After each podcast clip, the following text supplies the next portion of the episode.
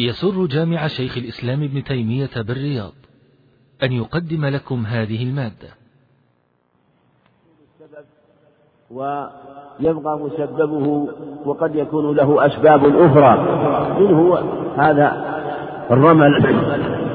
فلهذا ما ليس هنا إلا التسليم للشرع. هذا هو المشروع؟ بل الواجب هو التسليم. والإنسان لا يدخل عقله في بعض الأمور التي لا يكون المعنى فيها ظاهرا كل الظهور وكل الوضوح وقد يكون هنالك معاني تظهر له وقد يكون هنالك معاني أخرى لا تظهر لكن ليس عليك إلا التسليم كما سيأتي في خبر عمر رضي الله عنه في تقبيل الحجر.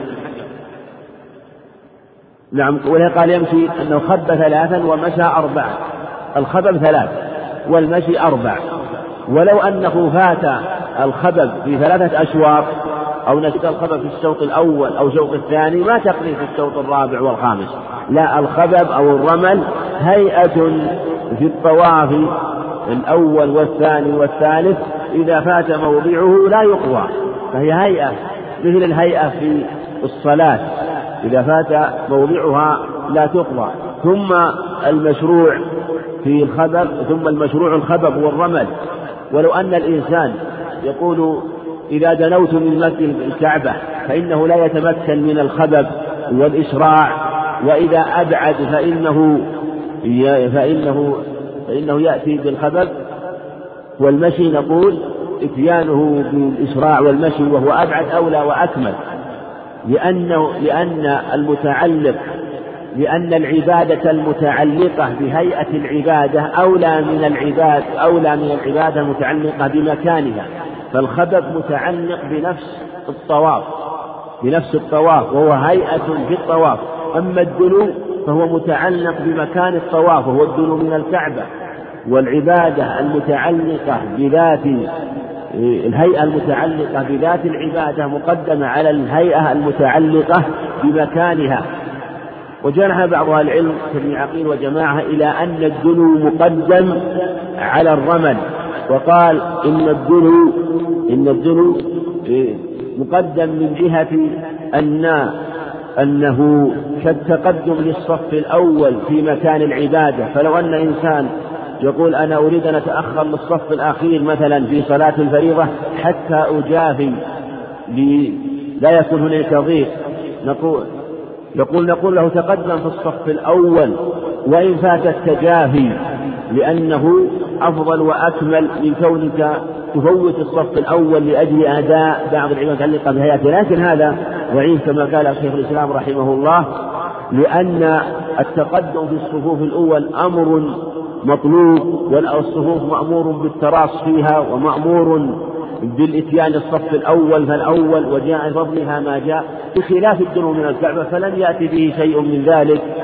ثم الطواف كل إنسان يطوف لنفسه أما الصلاة فإننا نصلي جماعة نصلي جماعة بل ثم أيضا جاء جاءت السنة بمشروعية الخبب والرمل وأنه من هديه عليه الصلاة والسلام من هديه وجاء عن الصحابة ونقلوه أنه فعل بخلاف الدم في الكعبة فلم يأتي في شيء من هذا وإذا أمكن أن يجمع بينهما كان هو الأفضل والأكمل.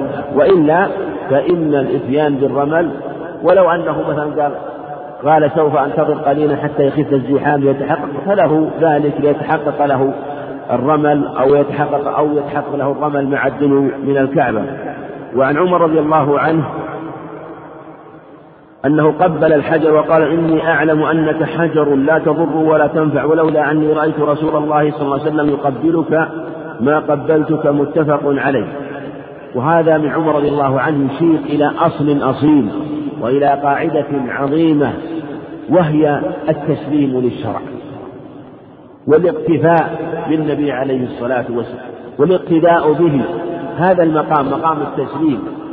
يخاطب الحجر يقول والله إني أعلم أنك حجر لا تضر ولا تنفع. قاله في مثل هذا المقام لأنه إمام في ذلك الوقت رضي الله عنه. والناس كان كثير منهم قريب عهدهم بالجاهلية وقريب عهدهم بالأحجار والأوثان والأصنام. فربما سرى إلى بعض النفوس ووقع فيها شيء من تشوين الشيطان فأراد أن يزيل هذه الشبهة وأنه حجر لا يضر ولا ينفع. وإنما رأينا رسول الله صلى الله عليه وسلم يقبله فقبلناه. فحال على أن الأمر أن الأمر تعبدي وأنه ليس فيه حكمة معقولة ولا شك أن تقبيل الحجر أن تقبيل الحجر تعظيم له وإكرام له لأنه حجر ليس كالأحجار. ولله عز وجل أن يخص من الأعيان والأزمان والشهور ما شاء بشيء من فضله فقد خص هذا الحجر بهذا الفضل وجاء فيه ما جاء. من مسحه وتقبيله. وقد جاء في في الحجر الأسود الركن اليماني أنهما يحطان الخطايا حقا وورد أنهما ياقوتتان من ياقوت الجنة نزلا وهما أشد بياضا من الثلج فسولتهما خطايا بني آدم. وجاء في الخبر الحجر الأسود من الجنة وهي أخبار في بعض إسنادها ضعف لكن مجموع طرقها تثبت وتكون قوية. وهذه الأخبار تدل على هذا المعنى وأن هذا الحجر له فضله وله ميزته. وفيه أنه كما قال رضي الله عنه أنه لا يضر ولا ينفع.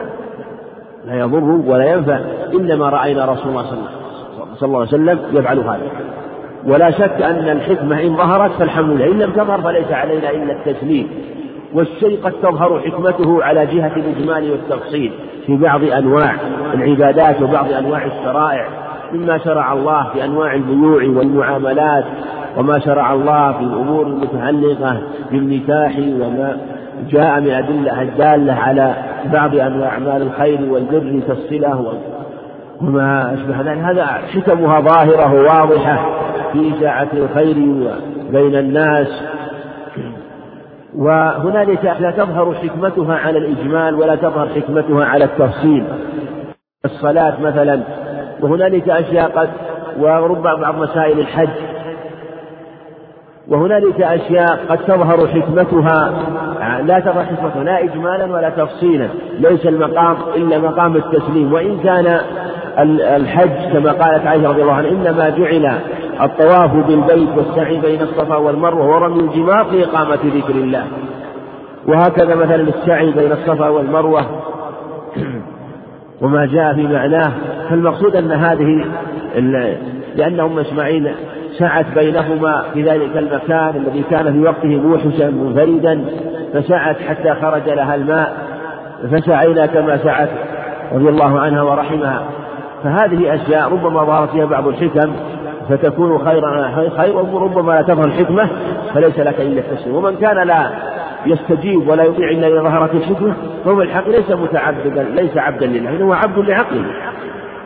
الواجب أنه يكون عبدا لله يستسلم. ومن كان يقول أنا أريد الحكمة في كل شيء فهو ليس عبدا لله عبد لعقله فهو إن ظهر بعقله حكمة استجاب وأذعن وإلا فلا يستجيب لأن لم يظهر لعقله شيء من هذا. وهذا جعل عقله إلها وطاغوتا يكون يقوده إلى ما تظهر له الحكمة في زعمه وظنه وهو ربما كانت هذه الحكمة التي ظهرت له أو هذا المعنى ظهر قد يكون معنى باطلا فيتعبد عقله ويكون معنى لظهره فأن يتعبد به معنى باطل وهذا من شؤم الإعراض عن هديه عليه الصلاة والسلام. وليس معنى ذلك عدم طلب الحكم لا. لكن المشروع عدم التكلف في استخراجها. وعن أبي الطفيل رضي الله عنه قال رأيت رسول الله صلى الله عليه وسلم يطوف يطوف بالبيت ويستلم الركن بمحجن ويقبل المحجن رواه مسلم. وفي هذا مشروعية الطواف وأنه يشرع أن يطوف وكان عليه يعني سواء كان في نسك أو في غير نسك وهذا في طوافه عليه الصلاة والسلام في كان يطوف بالبيت ويستلم الركن بمحجن. المحجن هي العصا المحنية المحنية محنية الرأس. ويقبل المحجن. وثبت في الصحيحين من ابن عباس هذا المعنى أنه كان يطوف البيت ويستلم الركن بمحجن. في هذا الخبر أنه كان يقبل المحجن. وهذا هو المشروع تقبيل ما تناولت به الحجر. فالحجر الأسود الحجر الأسود السنة فيه استلامه باليد وتقبيله استلام مسح باليد يعني كناية هو عن عن السلام وتقبيله تقبيل الحجر. هذا أفضل ما يكون. إن لم يتيسر ذلك فالسنة أن مثل وجود الزحام أن تستلم الحجر بيدك وأن تقبل يدك هذه الدرجة الثانية. الثالثة إذا لم يمكن أن تستلمه بيدك فتستلمه بشيء بعصا أو بشيء بيدك بشرط أن لا يكون هناك مضايقة ولا زحام ولا إيذاء. فتستلم الحجر فتستلم الحجر معك وتمسه بالشيء الذي معك بعصا أو غيرها. ثم تقبل هذه العصا كما فعل عليه الصلاة والسلام. الدرجة الرابعة أنه إذا لم يتيسر ذلك استلامه وتقبيله أو استلامه بيد وتقبيلها أو استلامه بشيء وتقبيله فإنك في هذه الحالة لا تقبل يدك ولا شيء. تمر من عند الحجر لكن هل يشرع الإشارة أو لا يشرع؟ ذهب جمهور العلم إلى أنه يشرع الإشارة. وقال آخرون لا تشرع الإشارة لأن الإشارة لا ليست مشروعة إنما المشروع هو الاستلام. وربما استدلوا بمشروعية الإشارة بما ثبت في الصحيح أنه كلما أتى الركن أشار إليه حجر أسود يعني. لكن هذا مفسر بالأخبار الصحيحة أن الإشارة منه عليه الصلاة والسلام كانت بالشيء الذي في يده وهو المحجن أو العصا المحنية كان يشير بها. أما إشارته بيده محتمل أن يؤخذ من عموم هذا الخبر أنه ربما إذا كان آه، يعني بعيدا منه أو حوله ناس أنه كان يشير. الله أعلم. يعني في مثل هذا لكن جمهور العلماء قالوا بهذا من جهة عموم الخبر لأنه كان كلما أتى الركن أشار إليه. هذا في الركن الحجر الأسود. هذا هو المشروع. ولهذا شرع تقبيله واستلامه لأمرين. لأنه بني على قواعد إبراهيم ولأن الحجر الأسود فيه. ثم الاستلام ليس للركن الاستلام للحجر. وما جاء في بعض الأخبار أنه استلم الركن الأسود المراد به يعني الحجر الذي فيه الذي في الركن الأسود. أما الركن اليماني فيستلم نفس الركن لأن ليس لأنه ليس فيه حجر. فالاستلام في الركن في في في الحجر في هذا الركن استلام للحجر نفسه. أما ذاك الركن الثاني فهو استلام للركن لأنه ليس في حجر. أما الركنان الساميان فلا يستلم شيء منهما ولا يقبل ولا يباشر بشيء. ولهذا لما أن معاوية رضي الله عنه استلم الأركان كلها قال ابن عباس إنه عليه الصلاة والسلام لم يستلم إلا هذين الركنين. فقال معاوية ليس شيء من الأركان مهجورة. استدل واستنبط الشاهد رضي الله عنه لكن رد عليه ابن عباس بالحجة قال لقد كان لكم في رسول الله أسوة حسنة. يعني الاقتفاء والاتباع والاجتهاد والاستنباط والنظر حينما يخفى الدليل. أما إذا كان السبب ظاهرا السبب الموجب أو الذي وهو وهو أن هذان أن هذين الركنين موجودان في عهده عليه الصلاة والسلام ومع هذا لم يستلمهما ولم يمسحهما ولم يسمع شيئا من ذلك. إنما استلم ركن الحجر الأسود والركن اليماني دل على أنه خاص بهذين الركنين. كما قال ابن عباس رضي الله عنهما. قال ويقبل المحسن الحجر الأسود الركن الآخر يمسحه تمسحه مسحا يمسح مسح بدون تقبيل وهذا في الصحيحين أنه عليه الصلاة والسلام كان كان. أنه كان يمسح الركن هذا والركن هذا. لكن هل يقبل الركن اليماني؟ لم يثبت لم يأتي في خبر. جاء في حديث ابن عباس عند البخاري في تاريخ أنه كان يقبل لكنها أخبار ضعيفة عند أهل العلم وأن التقبيل خاص بالحجر الأسود. وعن يعلى بن أمية رضي الله عنه قال طاف رسول الله صلى الله عليه وسلم مطبعا ببرد أخضر رواه رواه الخمسة عند النسائي وصححه الترمذي. وهذا في الاطباع. والاطباع وضع الرداء تحت الضبع. وتحت العضد. ويرميه على كتفه الأيسر.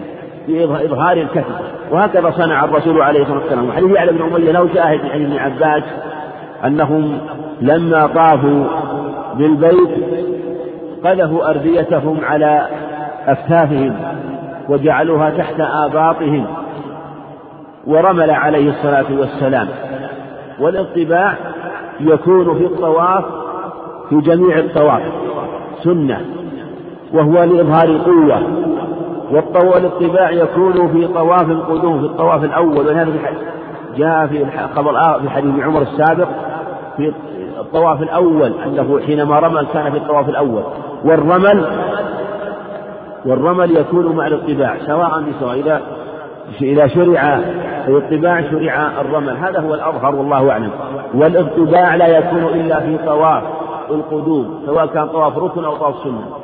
فالذي فالقارن والمفرد الذي يطوف للقدوم يشرع له الرمل مع الاطباع والمعتمر أو المتمتع الذي يطوف طواف العمرة يشرع له الرمل مع الاطباع. أما الاطباع كما سبق فهو مع الطواف الأول. والرمل ذهب جمهور الفقهاء إلى أن كل كل طواف بعده سعي فإنه يشرع الرمل بعده. فعلى هذا يشرع عندهم الرمل لل في طواف العمرة وطواف الحج للمتمتع لأن طواف الحج لأن المتمتع يسعى بعد طواف الأول. والقول الثاني أنه لا يكون الرمل إلا حيث كان الطباع وهذا هو المنقول في السنة ولم ينقل أنه عليه الصلاة والسلام كان يرمل في كل طواف إنما يكون في الطواف الأول وهو طواف القدوم أو طواف الركن. فهو هو الذي يكون فيه الرمل. والاطباع أيضا كما سبق يكون في الطواف فإذا فرغ من الطواف سن له أن يستر أن يستر منكبيه وإذا أراد أن يصلي فإنه لا يشرع له أن يظهر يظهر منكبيه بل السنة أن يسترهما. يشرع أن يستر المنكبين وأمر عليه الصلاة والسلام بسد المنكبين وتغطيتهما في حال الصلاة. ثم الرمل يشرع عند الابتداء عند الابتداء. وهل يشرع مثلا بعد ابتداء الطواف أو إذا أراد أمر والله أعلم أنه حينما يبتدئ ويريد يستلم في العبادة في الطواف واستلام الحجر الأسود أنه يبدأ يطبع ثم يستلم حتى لا ينشغل بعد طوافه بشيء من طباع أو غيره. ثم يرمل ثلاثة أشواط ويطبع في السبعة. وعن أنس رضي الله عنه قال كان يهل منا المهل فلا ينكر عليه ويكبر منا المكبر فلا ينكر عليه متفق عليه. وهذا أيضا كما سبق أنه لا بأس من التكبير مع التلبية. وقال أنس رضي الله عنه كان يهل المهل فلا ينكر عليه في الحج. وهكذا نعمه ويكبر المكبر فلا ينكر عليه. وثبت في الخبر الآخر سبق أنه عليه الصلاة والسلام لما لبى حمد الله وهلله وكبره بعد الفرغ من التلبية. ومما ينبه له أنه يشرع أيضا أن تكون التلبية حال استقبال القبلة فقد لبى عليه الصلاة والسلام واستقبل القبلة كما ثبت في صحيح ابن عمر أنه لما أراد أن يلبي بالحج ركب راحلته واستقبل القبلة ثم لبى ثم قال هكذا صنع رسول الله صلى الله عليه وسلم. والتلبية هي الأصل وهي المشروعة للحاج لكن هل تشرع في جميع أحواله أو في بعض الأحوال؟ المنقول في هديه من هديه عليه الصلاة والسلام أن أنها أن التلبية تغلب حينما يكون سائرا وقاصدا من مشعر إلى مشعر سائر من من من الميقات إلى مكة فكان يلبي في طريقه عليه الصلاة والسلام وكان أصحابه يلبون ويرفعون أصواتهم بالتلبية حتى يستلم الحجر. هذا هو السنة أن يكون التلبية إلى استلام الحجر. هذا في حق المت... المت... في حق من أراد عمرة. من كان يريد أما من كان يريد الحج فإنه إذا استلم الحجر يشتغل بعد ذلك بالأدعية اليسار ثم إذا كان باقيا على إحرامه فيما إذا كان مفردا أو قارنا ويلبي يستلم التلبية إلى أن يرمي جمرة العقبة. وهكذا المتمتع الذي يحرم بالحج في اليوم الثامن أو قبله فإنه يلبي إلى أن إلى أن يرمي جمرة العقبة. ويتأكد التلبية كما سبق فيما إذا انتقل من مشعر إلى مشعر. مثل إذا إذا كان في مكة وأحرم بالحج وأراد أن يسير إلى منى يلبي يقول يجيب دعاء ربه سبحانه وتعالى إجابة بعد إجابة. ثم إذا سار من منى من منى إلى عرفة يلبي ثم من عرفة إلى المزدلفة يلبي ثم من مزدلفة إلى إلى منى يرمي الجمرة فإنه يلبي. أما إذا كان نازلا في المشاعر فلم ينقل أنه عليه الصلاة والسلام كان يلبي. ولهذا في المزدلفة لما نزلها عليه الصلاة والسلام هجع هجعة ونام حتى أصبح عليه الصلاة والسلام. فلهذا إذا كان في هذه الأماكن فخلق فغلب أو أكثر من التكبير والذكر والدعاء كان أفضل. ولهذا هو عليه الصلاة والسلام في عرفة وفي حينما وقف عند المشعر الحرام رفع يديه وجعل يدعو عليه الصلاة والسلام. فالسنة هو الإكثار من الدعاء. وسؤال رب سبحانه وتعالى والثناء عليه؟ يمكن يقول لا إله إلا شريك له له الملك وله الحمد وهو على كل شيء قدير. حيث قال خير ما قلت أنا والنبيون من قبلي. هذه الكلمات عليه الصلاة والسلام. ثم بعد ذلك يدعو بما أحب من خير الدنيا والآخرة. فهو إذا كان في المشاعر كان يذكر الله وكان يدعوه ويسأله سبحانه وتعالى ويجتهد في طلبه. وإذا سار من مشعر إلى مشعر فإنه كان يلبي. وعن ابن عباس رضي الله عنهما قال بعثني رسول الله صلى الله عليه وسلم في الثقل أو قال في الضعفة من جمع بليل متفق عليه. وفي هذا عن ابن عباس أنه كان عليه الصلاة والسلام أذن للضعفة في أن يسيروا من في الليل من ليلة المزدلفة. وثبت هذا في حديث عمر في الصحيحين أنه كان يأذن لضعفة أهله الذين معه أن يسيروا من المزدلفة حتى يرموا جمرة العقبة قبل زحمة الناس وقبل حطمتهم. فالضعفة من الصغار ومن النساء اللاتي يشق عليهن ذلك فإنها لا بأس أن تسير لكن اختلف في في السير وفي الرمي متى يكون. ذهب جمع من العلم إلى أنه لا ترمى جمرة العقبة إلا بعد طلوع الشمس. وقال آخرون لا بأس أن ترمى بعد طلوع الفجر. وقيل لا بأس أن ترمى بعد نصف الليل. وذهب العلامة القيم رحمه الله إلى أنه يكون البقاء لهؤلاء الضعفاء إلى قريب من الثلث الأخير إلى وهو مغيب القمر. لما ثبت حديث أسماء أنها سألت قالت هل غاب القمر؟ تسأل فقيل لا حتى قيل قد غاب القمر ثم قالت إن رسول الله قد أذن للضعن يعني للنساء. وإذا كانت المرأة ثقيلة كانت أولى كما سيأتي أيضا في الحديث. وقال إن هذا حد مضبوط في هذا ولم يأتي حد صحيح إلا فيها. إلا هذا الخبر. وقال آخر من العلم وهو جمهورهم ومذهب أحمد والشافعي أنه يجوز الخروج من المزدلفة بعد نصف الليل. مطلقا للضعفة وللأقوياء. قالوا إنه لما جاء في هؤلاء كان دليلا على جوازه في غيرهم. والسنة والأفضل أنه يبقى حتى يرمي الجمرة. وبالجملة الضعفة لا بأس أن يخرجوا كما قال جمهور الفقهاء من جهة أنه بعد نصف الليل فإنه يكون قد ذهب غالب الليل وأنه مقارب لما جاء في الحج في هذا الخبر.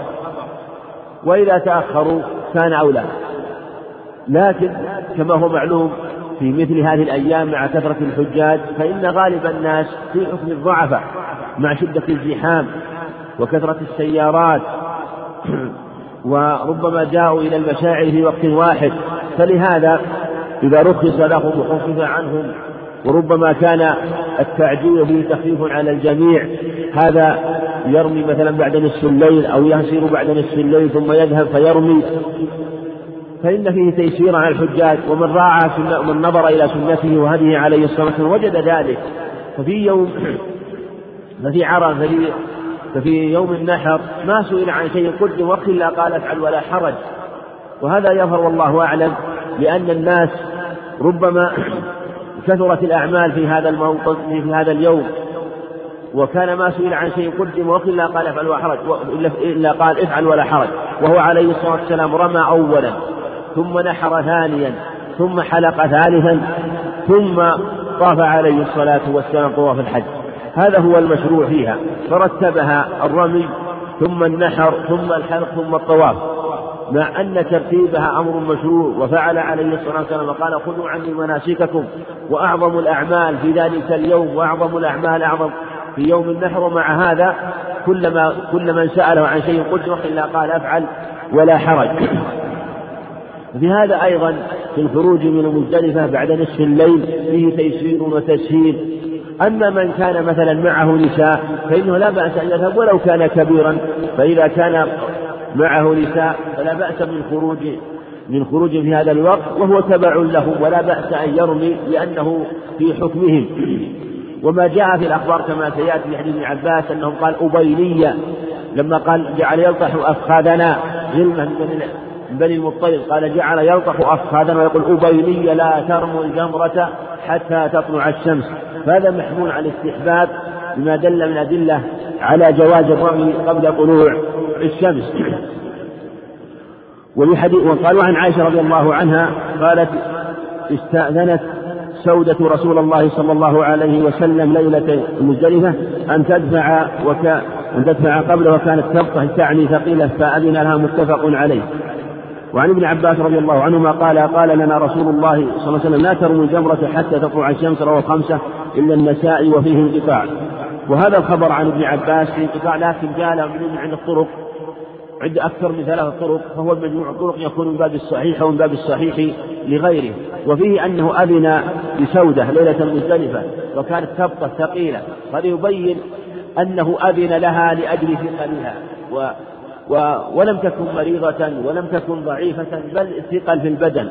فيدل على أن ما كان ثقيلا أو شديدا على الإنسان وشق عليه فهو وضع ومما يدل على الجواز والتقدم أيضا لعموم الناس سواء سواء كانوا آه، ضعفاء واقوياء رجالا أم نساء.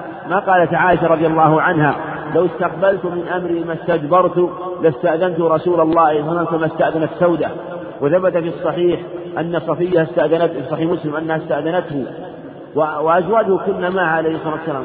ويظهر والله أعلم أن من استأذنه منهن أذن لها لأنه جاء وجاء في حديث سلمة أيضا كما سيأتي أنه أذن لها وفي حديث سودة أو حديث صفية فيظهر ولم يكن يسأل ويستفسر عن العلة والعذر في مثل هذا ما يدل على التخفيف والتيسير في أمر الحج لكن هو فعل الأكمل والأتم حتى يقتدى به.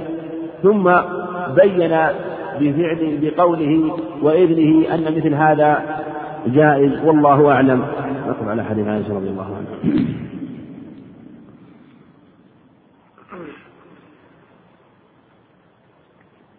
أحسن الله إليكم.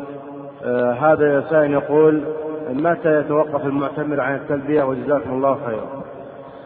المعتمر ما سبق يتوقف عن التلبية إذا شرع في الطواف إذا استلم الحجر إذا كان سوف يستلم الحجر. إذا كان لن يستلم الحجر فإذا ابتدأ في الطواف. وقيل إنه يترك التلبية إذا دخل الحرم وقيل إذا دخل المسجد الحرام وقيل إذا دخل الحرم. لكن الصواب أنه إذا استلم الحجر أو أراد أن يبتدي الطواف. وإذا كان داخل الحرم فلا بأس أن يلبي تلبية بينه وبين نفسه ولا يرفع صوته حتى لا يزعج من حوله من المصلين أو غيرهم. أحسن الله إليكم هذا يقول هناك بعض الإخوة في الحج مثلا إذا كان هناك زحام فإنه يرمل وهو واقف في مكانه فهل يحصل في مثل ذلك الرمل؟ وجزاكم الله خيرا. ما يظهر في الصيغ والله أعلم لأنه مثل ما جاء في حديث عمر رضي الله عنه على من رملوا وهزوا المناكب غاير بينهما عطف هز المناكب على الرمل والعطف يقتضي المغايرة كأنه والله أعلم يشرع الأمران. الرمل مع هز المناكب إشارة إلى القوة لأنهم رملوا وهزوا مناكبهم يشير بذلك إلى قوته. فمن لم يحصل له هذا وأراد أن يفعل أن يؤدي بعض الشيء فلا بأس ثم هو فيه تحسين لبعض السنة من جهة أنه عليه الصلاة والسلام قال إذا أمرتكم بأمر فأتوا منه ما استطعتم. نعم. أحسن الله إليكم. وهذا يقول من يطوف بسطح الحرم هل يشرع له الرمل مع العلم بالمشقة التي تحصل له بسبب ذلك؟ وجزاكم الله خير. إذا تيسر له ذلك فهو أفضل لأنه طائف لأن الطائف سواء كان على السطح ولهذا لو طاف مثلا في في يعني في الدور الأول صحن أو في أروقة الدور الأول شرع له الرمل سواء كان بعيد أم قريب يشرع له الرمل. وإذا شق عليه الرمل فلا بأس لأنه كما سبق سنة وليس بواجب من تيسر له ذلك وأفضل وإن أتى ببعضه أو رمل في شوط أو في نصف شوط فلا بأس لأنه من أتى بشيء من هذا فقد أتى ببعض السنة. نعم. أحسن الله عليكم وهذا يقول هل يشرع استلام الحجر الأسود الأسود وتقبيله مطلقا في كل طواف أم أنه يشرع ذلك في الحج والعمرة فقط؟ وجزاكم الله خيرا. لا يشرع في كل طواف لأنه مثل ما جاء أنه عليه الصلاة والسلام طاف. وقد ثبت في حديث أحمد عند أبي أحمد وأبي داود أنه عليه الصلاة والسلام كان يستلم الحجر الأسود والركن اليمني في كل طوفة. في كل طوفة. وهذا يشمل كل طواف فلهذا لا بأس سواء كان في نسك أو في غير نسك. والسنن التي جاءت في طواف في المشروعة في الطواف أخذت من طوافه عليه الصلاة والسلام وهي تشرع في هذا الطواف وفي غيره. نعم. أحسن الله إليكم. يقول هل يجوز النحر خارج المشاعر؟ لا لا ينحر خارج المشاعر إلا في النحر الذي لا بأس أن ينحر خارج المشعر.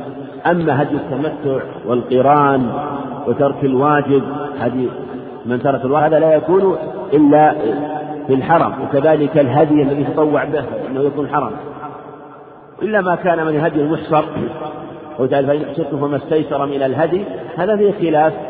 هل هو داخل الحرم يقول على هديا بالغ الكعبة؟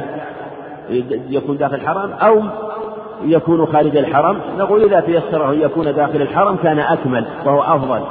وإن لم يتيسر له يعني تيسر أن يذبحه بنفسه أو أن يأمر رجلا ويوكل رجلا أن يذبح فهو أفضل. وإلا فإنه يذبحه في في موضعه الذي حصر فيه.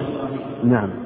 أحسن الله إليكم. يقول ذكرتم في درس سابق أن الإنسان يجوز له أن يتصدق على أهله وذويه فهل يجوز ذلك في الزكاة والكفارة؟ وجزاكم الله خيرا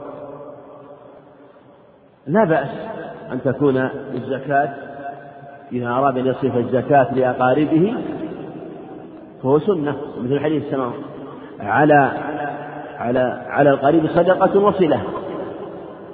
يعني على البعيد صدقة وعلى القريب اثنتان صدقة وصلة. وقال عليه الصلاة والسلام في ميمونة أما إنك لو أعطيتها أخوالك كان أعظم لأجلك. وفي حديث زينب امرأة عبد الله بن مسعود لما ذكر عبد الله بن مسعود وأنه ضعيف ذات اليد فقال هو أحق من تصدقت عليه. ثم قال يد وتصدق عليه؟ قال زوجك وولد وولد وولدك هو حق حق من تصدقت عليه. فلا فلا بأس. وإذا كانت هذه الصدقة تطوع وإذا كانت صدقة واجبة صدقة واجبة فلا بأس إلا إذا كان ينفق عليه.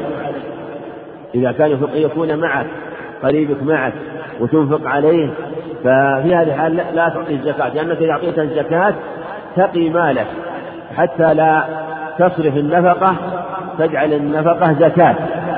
أو كنت قادرا كان قريبك مثلا لا يستطيع النفقة وهو عاجز وفي مالك سعة فإنك عليك أن تعطيه وأن تنفق عليه ولا تعطيه من الزكاة إلا إذا كان عاجز عن النفقة على قريبه وليس عنده إلا الزكاة أو أن النفقة عليه ربما شقت عليه لقلة ذات يده فلا بأس أن يعطيه من الزكاة. نعم. أحسن الله إليكم. يقول هل الأفضل الطواف في الصحن أو الطواف بالسطح؟ علما بأنه يصعب الرمل بالسطح بخلاف بالصحن خلاف السطح. وجزاكم الله خير. السنة أن يطوف كما طاف عليه الصلاة والسلام؟ أن يطوف الصحن قريب من الكعبة؟ هذا هو السنة هو الأفضل. وإذا لم يتيسر له ذلك أو كان في طوافه مثلا في السطح مصالح من جهة أنه يخف عليه شدة الزحام ويكون أفرغ يعني أفرغ له في الدعاء والذكر وحصول الرمل حصول هذه السنن وإذا طاف في الصحن يشق عليه ويتضايق. فتحصيل هذه السنن أمر مطلوب وتحصيل الذكر وقراءة القرآن. لكن السنة والأولى الأفضل هو الطواف الصحن الذي يختار ذلك. أما مع وجود هذه السنن وتحصيلها إما بعيد في أروقة في الدور الأول أو في السطح فهذا من راعى هذه السنن كان أولى. نعم. أحسن الله إليكم. يقول ما حكم التوقف أثناء الطواف بالراحة وما حكم الإطالة في هذا التوقف وهل ينقطع الطواف بطول المدة وجزاكم الله خير. لا لا ينقطع الطواف بطول المدة لأن هذه عبادة ليس من شرطها التوالي وهي عبادة أجزاء منفصلة عن بعض ولهذا لا يشترط فيها ما يشترط في الصلاة. فلو أنه مثلا يعني شرب ماء أو أكل أو تحدث فلا بأس وقد قال النبي عليه الصلاة والسلام لرجل في الطواف وهو يقود إنسان آخر بخيط أو بحبل وقد ربطه فيه فقال ما هذا؟ وأخبر أنه نذر أو فأمر أن يقوده بيده أن يقوده بيده وتكلم عليه الصلاة والسلام. لا بأس فإذا كان الكلام جائز فيه الكلام المباح فكذلك أيضا لو أنه قطعه أو وقف آه، فإن كان الوقوف هذا لحاجة فلا بأس. أو كان وقف مثلا لأجل آه، لأجل ينتظر إنسان أو لأجل البحث عن شيء فلا بأس. وإن كان لغير حاجة فهو خلاف السنة. ولو أنه خرج مثلا وطاف طاف شوطين ثم خرج وارتاح فلا بأس أن يكمل ما بعده. ولو أنه طاف شوطين ونصف ثم خرج في نصف الشوط الثاني فجاء فإن ابتدأ الشوط الثالث. من الحجر كان أفضل وإن ابتدأه من نفس الموضع الذي انتهى منه فلا بأس لأن ما مضى من الطواف صحيح ولم يطله شيء. نعم. أحسن الله إليكم. هذا صاحب الشبكة يقول آه، ألا ألا يلتزم بحديث الرسول صلى الله عليه وسلم بعدم الرمي إلا بعد طلوع الشمس خصوصا وأنه قد يقال إذا جاز هذا للحاجة فلماذا لا تجيزون الرمي في أيام التشريق ليلا؟ آه، بتقديم وغيرها من الواجبات وتقدم من باب التسهيل للناس وجزاكم الله خيرا. يقال هذا لأنه ورد به السنة. لأنه وردت السنة بجواز بجواز الرمي. ولأنه عليه الصلاة والسلام أذن له أذن لسودة وأذن لأم سلمة وأذن لصفية وأذن للضعفة أذن لهم بذلك. ولما أذن لهم فالمعنى أنهم يذهب أنهم يذهبون ويرمون.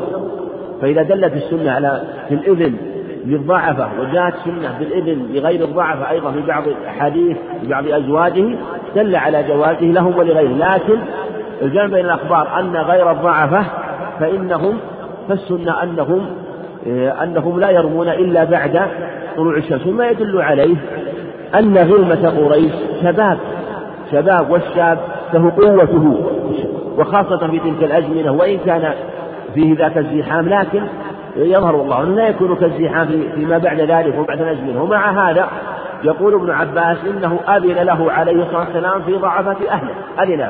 ويقول ابن عباس إنه قال لنا أبينية لا ترموا الجمرة حتى تطلع الشمس. والقصد هو الجمع بين الأدلة في مثل هذا الباب. فلما نفاهم أن يرموا الجمرة بعد طلوع الشمس وأذن لهم بأن يخرجوا مع أن يخرجوا مع الضعفة دل على أنه لا بأس أن أن يذهبوا ويخرجوا من منى من آخر الليل أو بعد نصف الليل على اختلاف في هذا. ولا شك أن أول ما يبدأ به هو الرمي. وجاء أن أم سلمة كما سيأتي أنها رمت ثم أفاضت رضي الله عنها قبل صلاة الفجر. أما الرمي في أيام التشريق فإنه لا بأس أن يرمى ليلا. وهذا هو مذهب الجمهور. لا بأس بالرمي ليلا. وأفتى به جمع من أهل العلم ومن أفتى به علامة الكبير الشيخ عبد بن باز رحمه الله وغفر له يعني يفتي بهذا القول من سنوات طويلة بجواز الرمي ليلا ويقول لا دليل على المانع وأن الرسول عليه الصلاة والسلام حد أولا الرمي ولم يحد آخره. استدلوا بقوله عليه السلام رميت بعدما أمسيت إنما الممنوع هو الرمي قبل الزوال كما سيأتي في حديث جابر. أنه لا يرمى إلا بعد الزوال. قال ابن عمر كنا نتحين فإذا جاءت الشمس رمينا وقال جابر عبد الله. هذا في صحيح البخاري. وقال جابر كما صحيح مسلم أنه عليه الصلاة والسلام رمى جمرة العقبة ضحى أما بعد ذلك فإذا زالت الشمس. وجاء من حديث ابن عباس ومن حديث عائشة أيضا هذا المعنى والرمي بعد الزوال. فهذا لا الرمي في أيام التشريق لا يجوز إلا بعد الزوال. أما في أما ابتداء انتهاؤه فإنه يمتد إلى طلوع الفجر من يوم الحادي عشر إلى ليلة الثاني عشر. من يوم كذلك الثاني عشر إلى فجر الثالث عشر. ومن يعني الزوال يعني. ومن زوال يوم الثالث عشر إلى مغيب الشمس من الثالث عشر. فهذا هو اللي دلت عليه السنة. نعم. أحسن الله إليكم. هذه سائلة في الشبكة تقول ماذا على من خرجت من مكة بعد التحلل الأول ولم تقوم بقص شعرها يوم العيد بعد طواف الإفاضة وبعد أن رجعت من منى قصت شعرها. لا بأس. ما دام أنها إذا كانت أنها قصت شعرها بعد ذلك فلا بأس. لأن المشروع مثل ما سبق هو الطواف والنحر إن كان هنا عليها نحر ذبح ثم آه، الرمي ثم النحر ثم التقصير ثم أو الحلق التقصير في حق النساء والحلق في حق الرجال ثم بعد ذلك الطواف. فإذا قدمت مثلا طافت أولا ثم بعد ذلك قصرت الثانية فلا بأس. ما سئل عن شيء قدم وقت إلا قال افعل وراء حجر عليه الصلاة والسلام. نعم. أحسن الله إليكم. وهذا يقول هل يستحب الرمل في الأشواط الثلاثة للعمرة وطواف الوداع؟ الرمل مثل ما سبق يكون في الطواف الأول كما في حديث في طواف الأول في طواف القدوم في من قدم وفي طواف العمرة. أما الأطوفة التي بعد ذلك لا ليس فيها رمل. نعم. أحسن الله إليكم يقول ما ما توجيهكم في إيراد المؤلف بعض الأحاديث الضعيفة وقد حكم بنفسه على ضعفها؟ هذا من حسن صنيعه رحمه الله لأن كتابه ليس كتابا في المذهب. كتاب يورد الأدلة التي تكون لأهل العلم. وهي وكتابه كتاب آه، يسوق الأدلة لكل قول يعني يجتهد. فقد يكون هذا الخبر دليلا لقول من الأقوال. وذاك الخبر دليل لقول من الأقوال. فيسوق الخبر الضعيف وقد يكون هنالك خبر صحيح أصح منه فاستدل به آخرون. فيبين لطالب العلم أن هذا الخبر استدل به بعضهم ولكنه ضعيف. وربما أورد الخبر ويأتي بالخبر الذي يخالفه ويكون أحدهما خاصا والآخر عام. وربما جاء بالخبر والخبر الآخر يخالف ويكون باب المطلق والمقيد أو غير ذلك أو باب المجمل والمبين. وهذا هذه طريقته وطريقة أهل العلم. مثل مثل ما يسوق أهل العلم في كتب الفقه الأقوال ويسوقون الأدلة. وهو يسوق الأخبار رحمه الله ويسوق فيها بعض الأخبار الضعيفة إما لأجل بيان ضعفها حتى يتبين أو تكون دليلا لبعض أهل العلم فيطلع طالب العلم على المسألة وعلى أدلتها من خلال كتابه رحمه الله. نعم. أحسن الله إليكم. يقول ما هو الذكر الصحيح عند الصفا والمروة؟ وجزاكم الله خير. الذكر الصحيح مثل ما جاء في حيث أنه كان عليه السلام إذا إذا صعد الصفا قال لا إله إلا لا شريك له له الملك وله الحمد ولا كل شيء قدير. لا إله إلا الله وحده أنجز وعده ونصر عبده وهزم الأحزاب وحده. ثم بعد ذلك كان يدعو عليه الصلاة والسلام. يدعو بما أحب ثم يقول مرة لا إله وحده لا شريك له. ثم بعد ذلك يدعو ثم بعد ذلك آه، يقول هذا مرة ثالثة.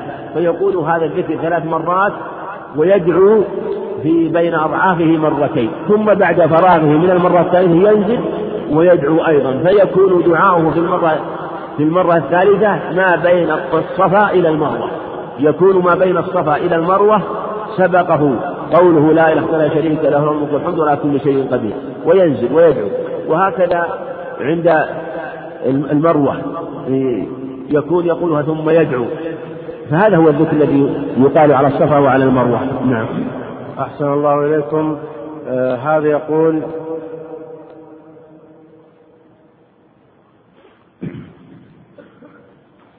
هذا سؤال في الشبكة حديث أورد حديثا يقول نوع الحديث صحيح وهو عن ابن عباس رضي الله عنهما أن النبي صلى الله عليه وسلم قدم ضعفة أهله وقال لا ترموا الجمرة لا ترموا الجمرة حتى تطلع الشمس. قال أبو عيسى حديث ابن عباس حديث حسن صحيح والعمل على هذا الحديث عند أهل العلم. لم يروا بأسا أن يتقدم الضعف من المزدلفة بليل يصيرون إلى منى وقال أكثر أهل العلم بحديث النبي صلى الله عليه وسلم أنهم لا يرمون حتى تطلع الشمس ورخص بعض أهل العلم في أن يرموا بليل والعمل على حديث النبي صلى الله عليه وسلم وهو قول الثوري والشافعي. فما رأي فضيلتكم وجزاكم الله خير. هذا أحد الأقوال في هذه المسألة حديث ابن عباس. حديث ابن عباس ما سبق ما سبق طريق بعض الطرق من طريق الحسن العراني عن ابن عباس وفيه انقطاع. لكن جاء من طرق أخرى من غير طريق الحسن الحسن العراني أيضا كما. وسبقت الإشارة لهذه المسألة وأن هذا أحد الأقوال وأنه لا يرمى إلا بعد طلوع الشمس. لا يرمى إلا بعد طلوع الشمس. وهذا اختيار ابن القيم رحمه الله واختار أن الضعفة لأنهم يرمون أنهم يسيرون عند تغيب القمر ويكون الرمي بعد طلوع الشمس واستدلوا بهذا الخبر. وسبق أن قلنا إن إن هنالك أدلة تدل على جواز الرمي قبل طلوع الشمس لعموم الحجاج مما أذن ممن أذن لهم عليه الصلاة والسلام كما سبق في الأخبار من حديث في حديث سلمة وفي حديث عائشة رضي الله عنها وكذلك في إذنه لغيرهم عليه الصلاة والسلام ومن لم يكن من الضعف ومعهم فإنه يكون تبعا لهم. هنالك قول آخر يقول يجمع بينهما بأن الأولى أن يكون الرمي قبل طلوع الشمس بعد طلوع الشمس ولا بأس بالرمي قبل طلوع الشمس. وذهب الأحناف إلى أنه يجوز لا يجوز الرمي إلا بعد طلوع الفجر. وهذه أقوال معروفة وهي مسألة مسألة اجتهادية المسألة يعني من المسائل الخلافية والقاعدة أن المسائل الخلافية التي تكون الأدلة فيها مختلفة ينظر فيها طالب العلم ما, ما يظهر من الأدلة ومن ظهر له شيء من ذلك وتبين له رجحان هذا القول فلا ينكر على غيره ممن لم يظهر له هذا القول لأنها مسألة اجتهادية إنما يكون الإنكار حيث عندما يظهر الدليل. إذا ظهر الدليل البين ويكون الدليل آخر ضعيف جدا أو لا وجه له أو لا دليل له حينئذ يكون الإنكار. أما إذا كانت المسألة مثلا فيها أدلة واختلف العلماء فيها ولكل دليله في هذه المسألة على الأمر فيه سعة ولا ينكر على من أخذ بقول من هذه الأقوال. جزا الله فضيلة الشيخ خيرا على ما قدم وجعله في ميزان حسناته. والسلام عليكم ورحمة الله وبركاته.